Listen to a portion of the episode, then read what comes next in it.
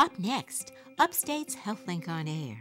Tonight, the latest developments in bariatric surgery options. In my opinion, the bigger you are, the higher your BMI, and the longer you have diabetes, the better off you are with a bypass. Plus, we'll talk about recent events that have made headlines, the strange phenomenon of mass hysteria in children.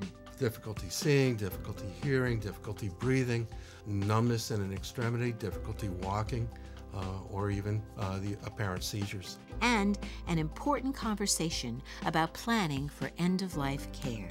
If you don't have a plan for how you want your end-of-life plan to work out, you will be left to the vagaries of other folks. It points out the importance of designating a healthcare proxy. We'll get some expert advice and hear from our Healing Muse. That's all coming up right after the news.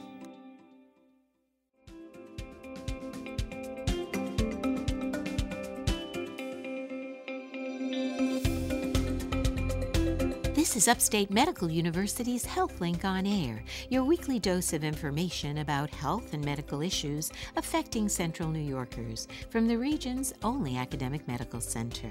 I'm your host, Linda Cohen. On tonight's show, it's as old as the Salem Witch Trials. So what is this strange phenomenon called mass hysteria in children?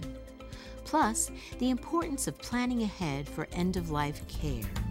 But first, an update on bariatric surgery options. About one-third of adults and about 17% of children and adolescents are obese in this country, and the numbers are growing at epidemic proportions, leading to serious health consequences. Now, while regular exercise and a healthy diet are always the best ways to lose weight, many people have tried and failed at these methods for years, and for some of those, bariatric surgery may be an option. Joining us to help us understand more about this option is Dr. Howard Simon, professor of surgery, the division chief of bariatric surgery and the director of the Central New York Bariatric Surgery Center at Upstate Medical University. Welcome, Dr. Simon. Thanks for coming in. So you've been doing this kind of surgery for many years. Tell us about that. Well, it's interesting. Gastric bypasses have been done since the 70s, and I actually did some of them when I was a resident in the early 80s. The form that it takes now, which is mostly laparoscopic approaches, has been done for about 15, 16 years. I've been doing it for about 13 or 14 years. On average, how many people would you see in an average year these days? Our program does somewhere between 400 and a little over 500 cases a year. And you're doing, it's really kind of a comprehensive thing. It's not just coming in for the surgery. There's really kind of a comprehensive program. Tell us about that. Bariatric surgery for the morbidly obese is a very infrastructure-heavy program. It's not like when somebody comes in with a hernia and you fix it up. The patients are complicated. They have, in many cases, lots of comorbidities or diseases associated with it. The operations themselves will not work without the appropriate behavioral changes. So we have 20 people that work in our office, including dietitians and psychologists and nurse practitioners and physician's assistants, and then the surgeons, of course, to get the people through the process effectively and safely. So let's start with just understanding who these people are to start with. First of all, who you mentioned the word morbidly obese. So what does that mean, actually? Well, you know, as you said, over two-thirds of the country is at least overweight, and a third is obese. Morbid obesity is a larger degree of this, although there's probably a discontinuity. There's a difference between somebody who's overweight or a little bit obese and somebody who's morbidly obese. We define it as somebody with a body mass index, which means your height and weight combined, of over 40. Or, and this I think is really important, or somebody with a slightly lower BMI, perhaps 35 to 39, with type 2 diabetes, obstructive sleep apnea, or hypertension. That's the NIH definition. That's the definition that most insurance companies use as well. So who are these patients? I mean, what are their ages? Is there any, is it gender related? I mean, what are you seeing? Well, I think that obesity occurs equally in both genders. It's true that more women than men have the operation. That probably says something about our society, not the distribution. The youngest person I've operated on is 17, and the oldest is 74. So it's quite wide-ranging in terms of who they are. And you also, basically, a lot of them have these comorbidities or other problems like diabetes or hypertension or other things as well. I think the best way to think of morbid obesity is a systemic disease that affects every physiologic system. Clearly, your vascular system through diabetes, hypertension, high cholesterol, but it affects your lungs. Asthma is worse when you are overweight. Your GI tract. Fatty liver, which many people have who are obese or morbidly obese, is going to become the most common cause for liver transplant for cirrhosis in the next 5 years. Oh, my God. Most of us think that alcohol is number one. It is right now. Hepatitis used to be the second most common cause, and now fatty liver in obese patients has taken over as a very, very common cause of people with liver failure. Are there other considerations that you have to have before you will even consider surgery on a patient? In other words, have they had to have shown some behavioral attempts at weight loss, that kind of thing? When we see patients, we get a very careful dietary history. I do it, and we have dietitians that do it as well. So we want to document that people have tried to lose weight. And that's the case of the overwhelming majority of them. They've tried. Of course, the most perverse thing about morbid obesity is these patients can lose weight. They can lose lots of weight. The problem is that 98% of them gain it back. And the really tough thing for them is most of them gain back more weight than they lost in the first place. So it's a disease. Mm-hmm. So we'll see occasional patients who've never tried to lose weight. We'll watch them for at least 6 months to demonstrate that they, are capable of making changes that would help them to lose weight. Well, why is that so important? Does it affect the outcome post-surgically? The operation is necessary but not sufficient.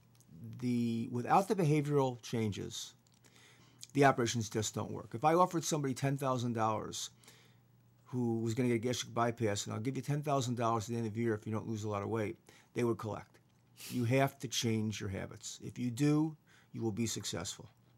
And isn't it also true, I read somewhere, that some people even post-surgically can still gain the weight because they become kind of nibblers or grazers, and they may eat constantly. They may not eat in large amounts, but they may continue to take in large quantities of food over the course of a day. Morbid obesity is a disease. And like all diseases can have relapses. You don't cure morbid obesity. You put people in remission.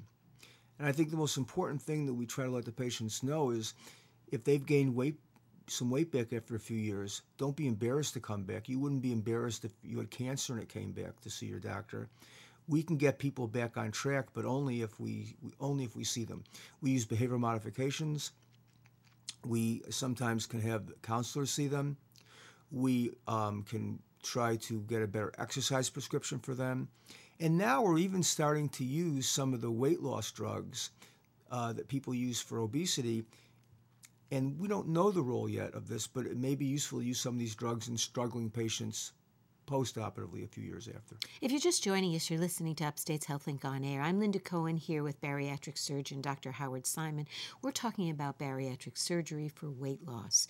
So what are some of the steps patients must take before they actually get signed up for the surgery? I mean, they have to get a psychological evaluation. What are the kinds of things you Well, the first thing we do is we have information sessions 3 times a month. And at that session, I talk to them for about 45 minutes, let them ask questions about the whole disease of morbid obesity, the process, and we go through that in detail. Once they've done that, when they have their information filled out, we see them in the office. At the first visit, they see the surgeon, the dietitian, and we have a checklist of things that need to be done. We have everyone get a psychological evaluation. We have people tested for sleep apnea, which is so common. Of course, if they know they have it, they don't need to be tested. We get stress tests on people we're worried about coronary disease in. We have them attend at least one support group. We check certain laboratory measurements on them. We like people to lose some weight preoperatively. It's interesting, if you look at the data, there's no good data to show that weight loss pre-op predicts a better outcome. But we think it's important to lose some weight in the patients. Almost to, in a sense, assess their motivational level? Yes, I think that oversimplifies it, though. What we find is you have to individualize it to the patient. Patients who are on insulin, for instance, have a very difficult time losing weight. Patients on some psychiatric medicines, for instance, Risperdal, they have a tough time losing weight. So you have to really not say, we want you to lose 5%, and that's absolute. I don't do that. Most of the surgeons don't do that. We look at the patient, their motivations, and if we think they're doing the right things to be successful. We don't want to operate on someone who we don't think is going to be successful. And I think most people can be successful as long as they understand it's a combination of the operation and what they do with the operation afterward. So let's go over the kinds of surgery you offer, because I know there have been some changes over the years. What are the different procedures? Well, the operation that has been done the longest and is the most thoroughly vetted is the gastric bypass, which is done laparoscopically now. So that when, just for our listeners, when you say laparoscopically, basically it's not a huge open procedure where you're making a large incision in the abdomen. Basically you're doing it through almost like a little keyhole type thing? We make 5 small incisions, and that reduces the postoperative pain and wound complications in a very, very dramatic manner. So in my opinion, the gastric bypass, at least statistically, is still the best operation. People did bands for a while. I was never completely sold on the bands. And what exactly, just help us understand. So with the gastric bypass, what actually is happening? What we do is we divide the stomach, and people have a very small, we call it the pouch. That's where the food goes. It's the size of an egg. But the rest of the stomach remains there. But you leave it alone. It still produces some hormones and things. There's no reason to take it out. And then we bypass about 100 to 150 centimeters of bowel. That has a lot of effects. You may not absorb all your calories for the first year, but that usually accommodates. It has incredible biochemical effects, particularly on type 2 diabetes. We've seen a reversal. Some people have set up within a week of surgery, they see a reversal. Right. So the question is, well, you haven't lost much weight in the first week, so how can a patient with a gastric bypass go home off their medicines? And the answer is, it's a type 2 diabetes is a disease of insulin resistance. And the setup, the anatomy after a bypass increases certain hormones that help use your insulin better. So a large proportion, maybe 20-25% of patients, will go home off their medicines. Overall, about 80% will reverse their diabetes over the first year, and the others will be better. So with gastric banding, which you're not doing anymore, what did you do there? Did you literally put a band around the stomach? We did. It was you could adjust the band. You could put fluid into it to make it bigger. That was purely restrictive. There were many problems with the band. Number one is that the weight loss wasn't as good, but that wasn't the biggest problem. The diabetes resolution wasn't nearly as good as a bypass. The biggest problem is that the band is a mechanical device. Mechanical devices can fail. And if you look at long-term statistics, 50% of the people who got bands have to have them out for either inadequate weight loss or for a complication of the band itself. So largely it's not being done anymore. Very few people are doing bands. How about the sleeve gastrectomy? What is that? The sleeve gastrectomy is an operation where you take out the side of the stomach and you leave the stomach. It's a long, narrow tube. It has resistance. It gives people a very good sense of satiety, of feeling full. And if you look at a lot of studies, it's close, not quite as good as the gastric bypass on average. I mean, I have patients with sleeves with a given BMI who lose more than patients with gastric bypasses. It's, you know, the patient's input is what's really the most important. So how do you make the decision as the surgeon? Well, some people have a preconceived notion. In my opinion, the bigger you are, the higher your BMI, and the longer you have diabetes, the better off you are with a bypass. Mm-hmm. We do both. I think one of the problems with the sleeve, not a problem, but something that I notice, and I've talked to other people about, the sleeve's easier to do, technically. That really shouldn't come into play into what we do. We should pick the best operation for the patient. So you really pick it based on it's a case-by-case basis. That's right. We do about 2/3 bypasses, 1/3 sleeves. Do we know how it works? And I don't want to run out of time, so help me here. Do we know what actually makes this happen, the weight loss? We say it's restriction. We say it's malabsorption. We say it's chemical effects. To tell you the truth, we don't know all the reasons why it works. It probably has to do with resetting your set point. It's very complicated. There's loads of research being done. I think our understanding of how it works is not complete. But in fact, it does work. It does work. So you're also into, I think you're adding some new things like integrative medicine in terms of helping patients postoperatively, helping them with stress reduction, mindful eating, that kind of thing. I think that when I see this 15 to 20% rate of gaining weight back, I think we should be able to do better than that. And I think it requires more than just the operation, even just visits with the doctor. Stress is a driver of obesity. We're going to have experts give talks about stress reduction.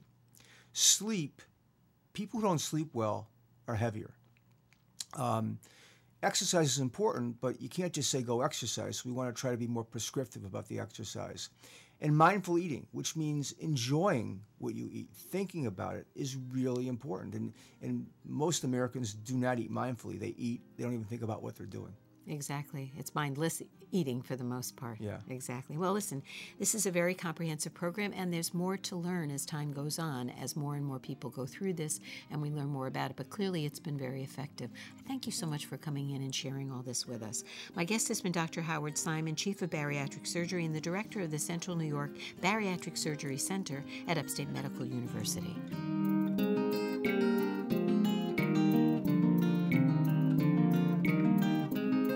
Next up, what medical schools can do to help inspire more students to embrace primary care.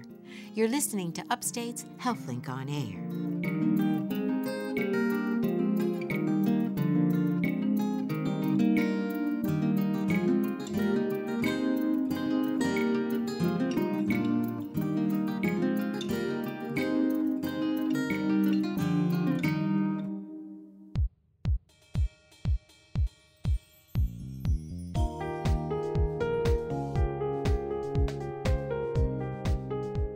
This is HealthLink on Air. Linda Cohen here with you.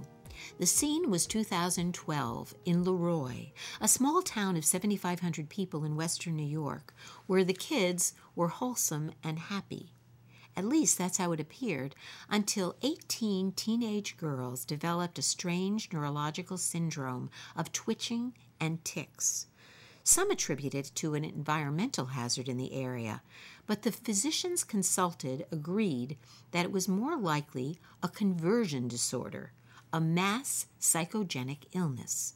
We'll hear with more on this is Dr. George Starr, Emeritus Clinical Associate Professor of Pediatrics at Upstate Medical University. Welcome, Dr. Starr. Thanks for coming in. Good morning, and thank you. This is a fascinating case. I mean, reading about this, I was just riveted to this entire story, how this all happened, and we're going to get into more of the details of that. But first, help me understand, or help us understand and define what we mean when we use these terms, conversion reaction, conversion disorder, or even hysteria in children. What does it mean?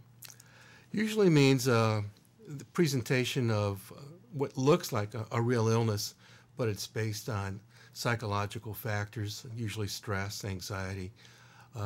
Some people consider it a form of body language with children who are unable to discuss their anxiety, and it comes out as difficulty walking, difficulty seeing, difficulty hearing. So it's seen, it's something that is in the literature, and in your own experience and practice, have you seen these kinds of illnesses? I've seen several cases that I've recognized and were able to help and resolve. Once we recognize them for what they were. It runs the gamut in terms of the kinds of ways it expresses itself. Difficulty seeing, difficulty hearing, difficulty breathing, numbness in an extremity, difficulty walking, or even the apparent seizures. So but to the individual child, in this case, these were teenagers, but even in a child, these are real. I mean, the tics and vocalizations that were akin to like a Tourette's syndrome in these young girls were real. They weren't truly malingering. They weren't faking, no. And that's part of what makes this difficult to assess sometimes. But usually there are some things that, if you're thinking about it, will help you understand that this is not a true medical presentation. It's more of a psychological presentation. So there are some things that there are features of their symptoms that were not exactly in line with what you would have thought of if it were truly a neurological disease. That's correct. One of them is a failure of response to medical treatment for that disorder. And one of the girls in Leroy, for example, was on up to 11 medicines at one point without any abatement in her symptoms. So that's almost a telltale sign in and of itself. It really suggests that you need to be looking for something else. Yeah. So how is the diagnosis made? I mean, is it a diagnosis of exclusion? In other words, you have to run a certain amount of, you have to run a certain amount of tests and figure out what it's not?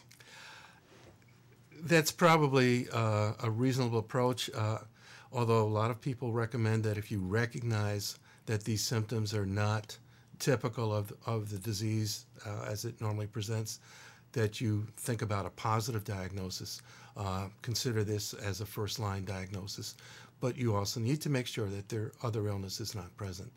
And so when I saw some of these kids, I would hospitalize them and ask for consultations by gastroenterology, by neurology, by ear, nose, and throat people, and also by psychiatry or psychology. So you would attempt to rule out the more physiologically based causes. That's correct. And in order to determine what actually and also happening. Prove that this was not a true medical illness, but an anxiety-based illness. But in the case of Leroy, this was happening on such a large-scale basis that it strikes me that it's almost like a mass psychosis in a sense, or a mass hysteria. Is that common, or it seemed very unusual to me as a layperson? Yeah, the duration that it went on was somewhat uncommon, and that was possibly because a physician out of the area somehow became involved and suggested a possible cause for all of this that really had no basis in fact, but was believable by the children and the parents, and fed into it and probably maintained it until other physicians became involved and began to help these children. So do we really understand, though, what causes this? In other words, I mean, it just seems that it's not conscious on the part of a child, clearly, or even on the part of these teenagers. There's obviously some factors in their life that is causing stress, but all of us experience some levels of stress. Right. I mean, were there, well, we can talk about Leroy in particular in a minute, but when you, in talking about some of the other cases you've seen, do we understand how this all gets going? Sometimes explanations are available. For example, I saw a boy who apparently suddenly lost major hearing in one ear and had a parent who had had a tumor in the same ear several years earlier. The concern was that this child had a similar tumor in his ear, but on examination, he really did not have a hearing loss, even though the school nurse thought he did. But when he had a second audiological examination, his hearing was normal. Another girl lost sight in one eye, but turned out to have a cousin who was wearing a patch for a true eye problem, a crossed eye. And so schoolgirl amblyopia is not uncommon, and the eye doctors will tell you that they sometimes have to put some children into plain glass eyeglasses just to help them see better. They'll tell you they can't see, but you give them plain glass, no correction at all, and all of a sudden they can see better once they're wearing these glasses. So in a sense, you're playing a game. Sometimes you will. It depends on the severity of the presentation. But you had some theory about this altered psychological state that these individuals are in during this time that is not as uncommon as we tend to think it is. Tell us about that. Hysteria is a form of trance state, of what we consider an altered state of consciousness. And although we think that's often a very exotic state achieved only with great difficulty by specially trained people, actually that's not so. It can be as everyday and mundane as driving down a familiar road and not remembering the last couple of miles that you drove because you were thinking of something else. It's often thought that things that we can do well, we can do automatically. But it's the problems in our lives that occupy our minds and thoughts, and sometimes we'll end up in a concentrated focus on them with a disregard for what's going on around us. And that's a trance. That's a trance state. But how does that become converted, perhaps, into some kind of a physiological or what appears to be a physiological state? In that situation, the thought is that somehow this problem, such as difficulty seeing, difficulty hearing, difficult or numbness in a hand, for example, serves another purpose. Difficulty walking forms, gives you a reason for not being able to go on with your life in whatever way, possibly because of stress that makes you uncomfortable with what's going on. If you're just joining us, you're listening to HealthLink on Air. I'm Linda Cohen here with pediatrician Dr. George Starr, and we're talking about conversion reactions in children. So why is the diagnosis so challenging? Because the physicians are basically usually trained to think of disease processes, and for whatever reason, our training really does not address these issues very much. I became interested in it and studied it, and I try to give talks to pediatricians and doctors about this to raise the level of awareness. Is there also the notion of stigma attached to anything that's kind of mental? Absolutely. And so one of the approaches to that is to think of this as a form of stress reaction and to present that in a way that's similar to, say, for example, migraines. And that makes it easier, I think, for parents and for patients to accept and understand this unusual illness. So let's get back to Leroy, because it's, to me, a recent case, and obviously, though we think of this as an ancient type of disease, these kind of hysterical reactions. I think of the Salem Witch Trial with all those young girls claiming, that they were fainting and they were infected by spirits. And this almost has that same feel, because there were young teenage girls, and it started with a few, and then it seemed to have grown. What do you think actually happened there, or what does the data suggest? The epidemiology suggests that these were girls many of them from broken homes, fractured families. Several of them were cheerleaders, and cheerleaders as a group have a history of mimicking each other's illnesses. Oh, so really? That's an interesting fact. Yeah. And so that many of the episodes of what are considered mass hysteria or mass psychogenic illness, there's often a history of cheerleaders being involved. Really? But not always. One of my favorite stories, actually, is about a lunchroom in Atlanta, where a middle school lunchroom where a 12-year-old girl was eating her lunch and then threw up, and a lunchroom aide suggested that maybe it was the tuna fish sandwich, whereupon 60 more kids began throwing up immediately. Goodness. Many of them ending up in local hospitals, some of them staying overnight for IV hydration. This being Atlanta, the CDC became involved and checked everything out. There was nothing wrong with the tuna fish. This was all suggestion. That's fascinating, but that was a short... This is what's interesting to me in this versus the Leroy story is that had a short-term outcome or a short-term resolution. Correct. But the Leroy story went on, and you had posited that perhaps there was something else feeding it. As I was mentioning before, a physician, a pediatric neurologist somewhere in New Jersey somehow got involved with this, suggested a possible autoimmune disorder with a fancy name called PANDAS. It's a neurologic disorder associated with strep infections. And the person who actually originally proposed this disorder, Dr. Susan Swedo at the NIMH, also got involved and looked at this and said these things, this illness does not occur in clusters as it's being proposed. This does not make any sense. But the fact was, you can understand why a lot of people were looking for other explanations, whether they were environmental hazards or the parent. I think most anything except the stress and anxiety that was present. I think it's hard for a form of denial. Yes, yeah. It would be very hard because of the stigma and everything else to assume that some of these very frank, what looked like neurological symptoms. I mean, I understood one girl was grunting and having almost like seizure-like movements. Correct, could be psychologically driven. I mean, you can understand why that is a hard thing to accept. Absolutely. And so everybody wants to look for a medical basis, but there are often tip-offs. If you're familiar with the normal presentation of some of these illnesses, such as seizures, you can actually often discriminate between what we call pseudo-seizures and true seizures. So what was the treatment that worked, or what is the best treatment that's agreed upon?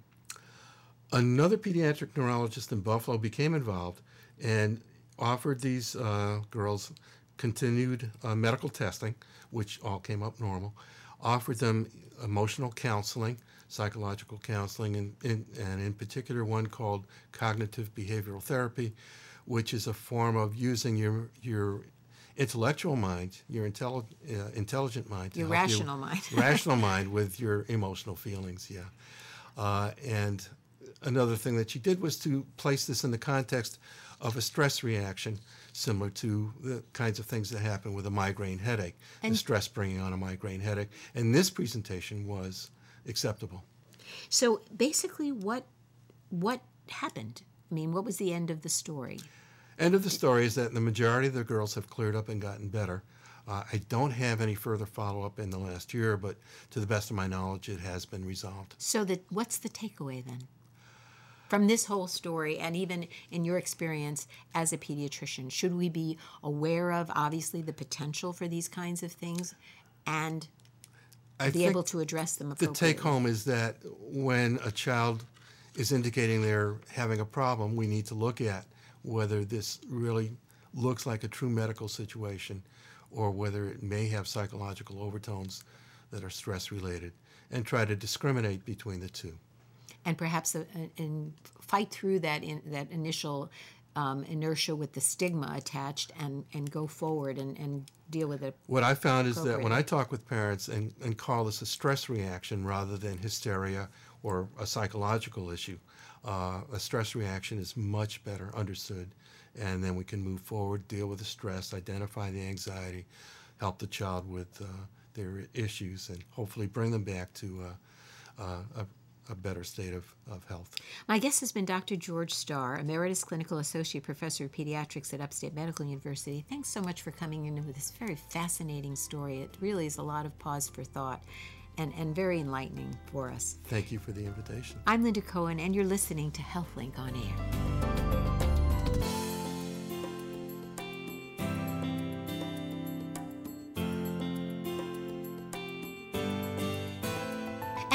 Some expert advice from the experts at Upstate. Anesthesiologist Colleen O'Leary explains how to prepare for a medical procedure that requires anesthesia.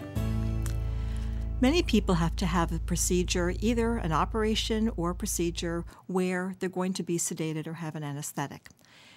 Most often, a member of the anesthesia care team will talk with you in person or on the phone, and during this talk, the anesthesia team is going to want to discuss your past medical history, your past surgical history, any medications that you may be taking, including herbal supplements and any over-the-counter medicines you take, any allergies you might have to medications, to latex, for example, to foods. Once all that information has been collected, it will be important to discuss with the person with whom you're talking, what kinds of options might be available for you for the anesthetic. If you're going to have something like a colonoscopy or an upper endoscopy, most likely you'll be getting mild or deeper sedation. If you're going to have an operative procedure, there may be an opportunity for you to have either a general anesthetic or have part of your body numbed up. And sometimes people can have pain afterwards, and having part of your body numbed up can help with the postoperative pain management. It will be important for you to ask questions and to give this interview some thought prior to its occurring. The person with whom you talk will also instruct you about when to stop taking things by mouth. They may let you have water and clear liquids up to a few hours beforehand, and they'll also guide you on what medications to take the day of surgery.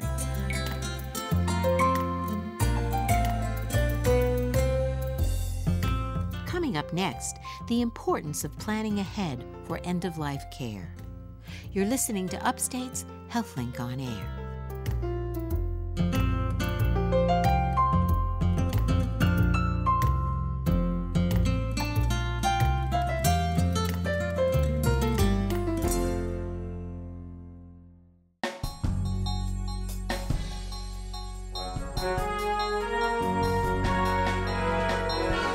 This is Upstate's HealthLink on Air. Linda Cohen here with you.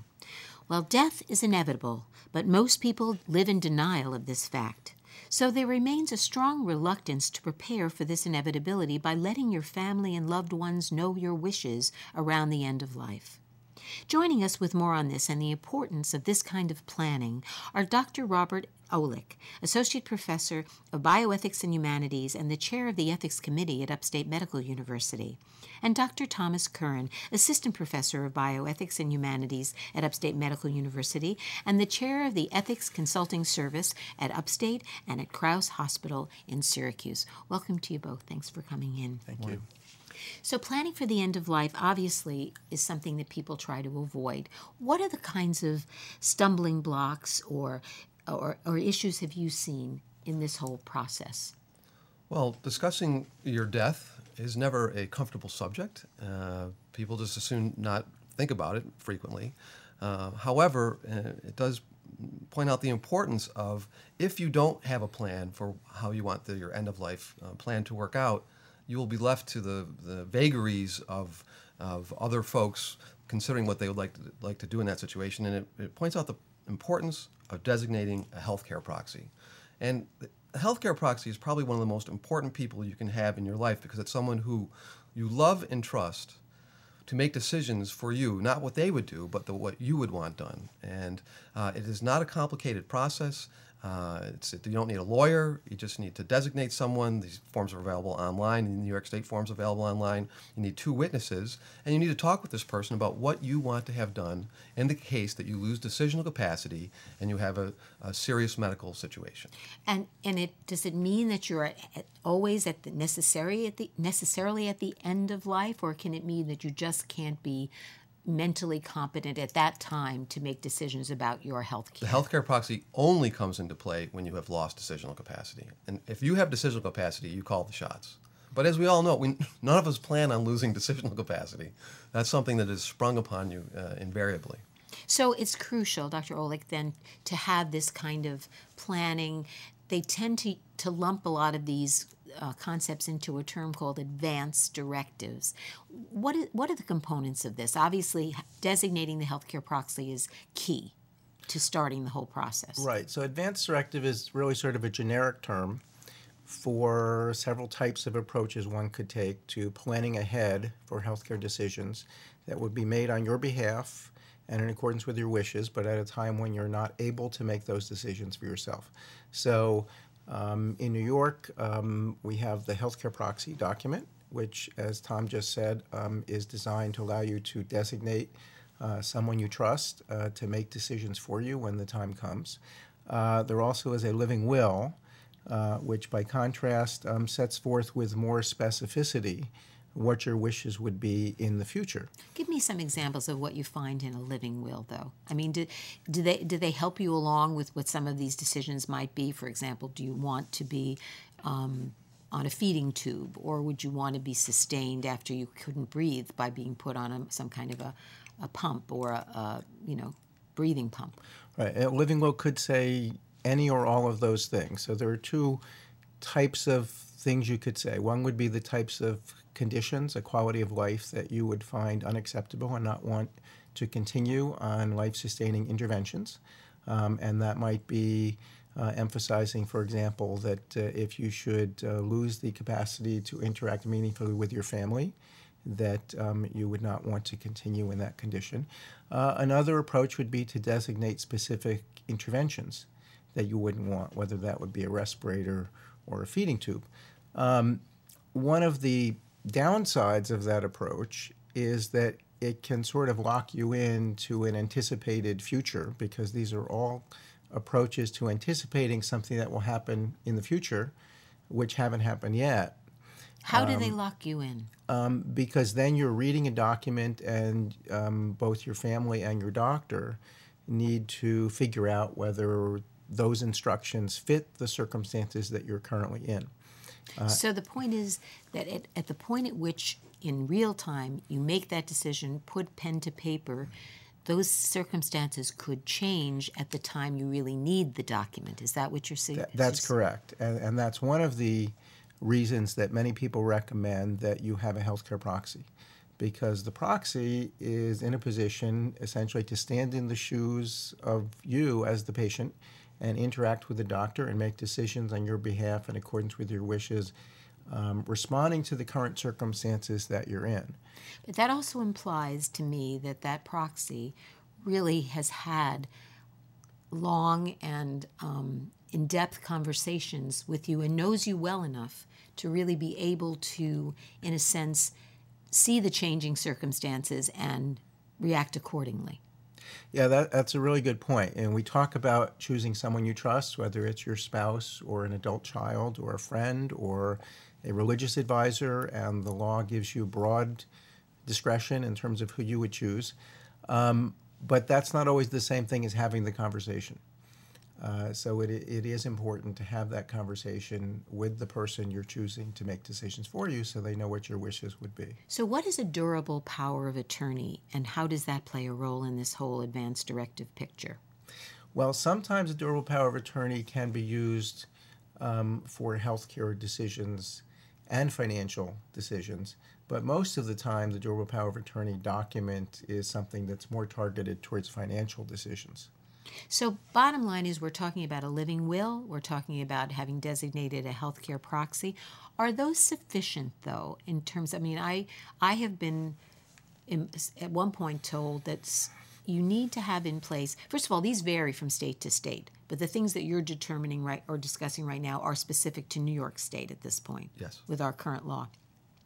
What more could you use, or what more would you need? For example, what is a DNR, do not resuscitate, and where does that fit in as an order?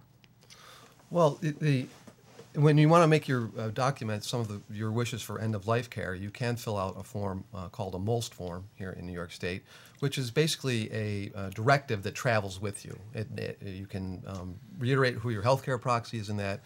There's selections for what conditions you'd like to be resuscitated under. DNRs, do not resuscitate. That's part of it. That's part of it, and so that's something that if your heart stops, do you want it to be coded? Do you want to have medications given and chest compressions given and that sort of thing? There's also a section for do not intubate, and which explores the situations under which you'd like to be on a respirator or not, and it's a way of kind of pulling together what your thoughts are in addition to naming your healthcare proxy, who will be able to facilitate you having your wishes respected. But it's also put in the form of a doctor's order so it can be executed without question. Yes, doctors will sign off on the MOLST form as being a valid representation of your wishes. If you're just joining us, you're listening to Upstate's HealthLink on Air. I'm Linda Cohen, along with bioethicists Dr. Robert Olick and Dr. Thomas Curran. We're talking about the importance of advance directives and end-of-life planning. So what I think people worry about quite often, even if they have the forethought or the courage to have these conversations and put these things in place, I think the whole concept of the legality of it, do you need, for example, to have these forms notarized? Do you need a lawyer to help you write these forms? You were clear about the healthcare proxy idea. That's pretty straightforward. But the living will, for example, or the MOLST form. And then, can these be changed? And when can you change them? And if you were in the hospital, for example, and had these papers in place in your medical record, or the MOLST form went with you from perhaps, let's say, an assisted living facility to the hospital, and then you perhaps were still in clear enough mind to say, you know what, I've changed my mind. Can you and how do you make that kind of verbal change to these types of things? Well, I talked about that. So the living will is a if this, then that type document. And so it's very specific, and that limits it in many instances, whereas the healthcare proxy is more of an on-the-fly, take all circumstances into consideration and make a decision that you think the person would want to have made for them. And so it just speaks, and you don't need a lawyer to designate a healthcare proxy, and you don't need a lawyer to fill out a MOLST form. And I think there's this misperception that lawyers need to be involved in order to make these documents, and it serves as a barrier to getting them. And you do not need a lawyer for those. Living will, sometimes people involve lawyers just because it has a lot of, well, they do, but it's not necessary. So if you were to choose, I guess, or Dr. Olick, did you have some other comment about that? You're a lawyer. Well, I would add that the law with respect to the sort of formalities of making it a legally valid document is pretty uniform across the country. Do you need to be notarized? You do not need a notary. 2 signatures is usually typical, as well as the signature, 2 witnesses and the signature of the patient. That makes the document valid. And if you, for example, another sort of uniform rule is if you live in one state, you're in the hospital in another, your document is to be respected wherever you are. So, and they can be changed. And they can be changed. Absolutely. So it's the one that's dated most currently that's the one that's most, that's in force, so to speak. But if you were to, need to change something verbally at the last minute, let's say, could you do so?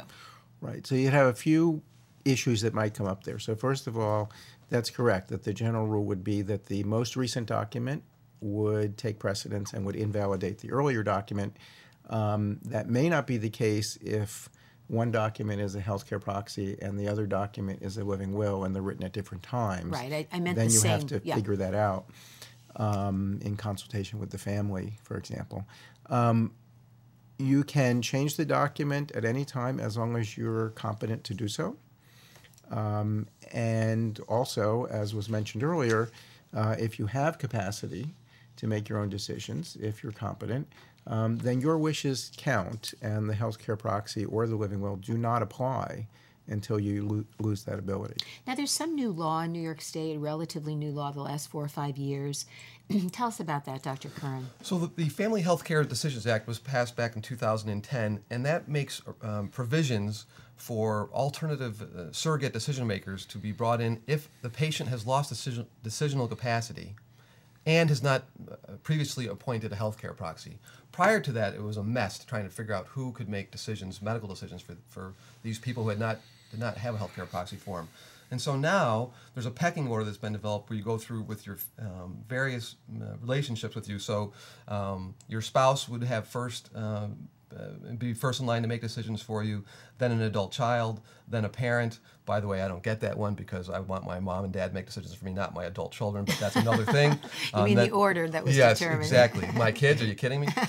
Sibling, and then lastly is an other friend or relative. And I've had a case where someone who had not appointed a healthcare proxy, their closest relation they could find to them was someone who was in a book club with them.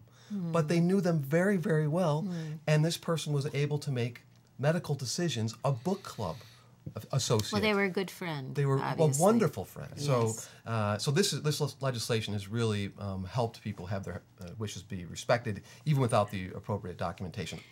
So the bottom line here, I mean, you've almost alluded to the fact that living will can almost get in your way. I guess, what would you say are the most crucial, just to kind of sum it all up, what are the key points you want to make? Also, I guess I want to make this point. This is good. This is something everyone should have, not just people who are in their last decade of life or the last year of life. If you're older than 18. Everyone, because people can have auto accidents. Any number of things could happen. And you really want to have something in place so that you can be cared for in the way you think you'd like to be. So what's the bottom line? Well, to exactly that point, there are several important reasons to do this. One is to ensure that your wishes are going to count and control decisions that are made for you when you're unable to make decisions for yourself. A second is to give assurance and guidance to family members and to physicians about what your wishes would be, and in doing so to relieve some of the burdens on family members that would occur if they didn't know what your wishes are, because their obligation, whether they're designated as proxy or whether they're acting as family members without that piece of paper, is going to be to try to make the decision that you would choose for yourself if able to do so. So the most essential component is the healthcare proxy and the MOLST, perhaps? Well, I would say the healthcare proxy and talking to your family and your doctor. So you don't need the legal, you don't need the living will. No, the healthcare proxy is absolutely the way to go in New York State. Very good. Thank you so much. Difficult conversations to have, but very, very crucial. My guests have been Dr. Robert Olick, Associate Professor of Bioethics and Humanities and the Chair of the Ethics Committee at Upstate Medical University, and Dr. Thomas Curran. He's Assistant Professor of Bioethics and Humanities at Upstate University and the Chair of the Ethics Consulting Service for Upstate and the Crouse Hospital in Syracuse. Once again, thanks so much. Thank you. Our pleasure. I'm Linda Cohen. You're listening to Upstate's HealthLink on Air.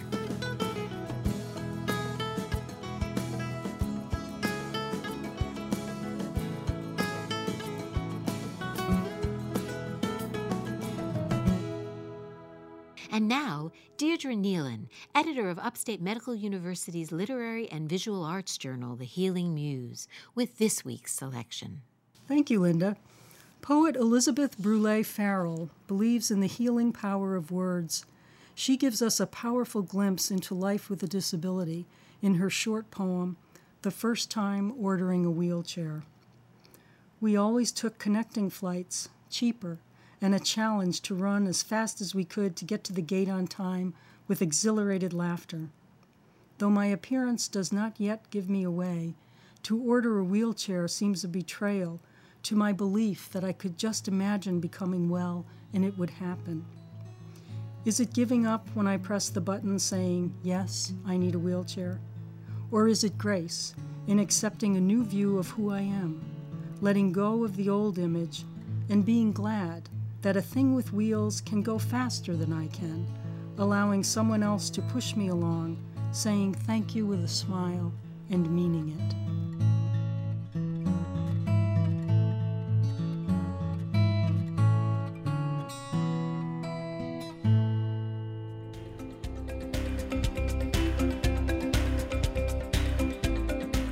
For joining us for HealthLink on Air, brought to you each week by Upstate Medical University in Syracuse, New York. Join us again next week when we check out the new silver bullet for treating cholesterol. If you'd like to listen again to tonight's show, you can find a podcast of it on our website. That's HealthLink on Air, that's all one word.org. And to keep up with all the goings-on at Upstate, you can look for us on Facebook or follow us on Twitter, and also check out the What's Up at Upstate blog. That's at upstate.edu/whatsup. I'm Linda Cohen. Thanks for listening.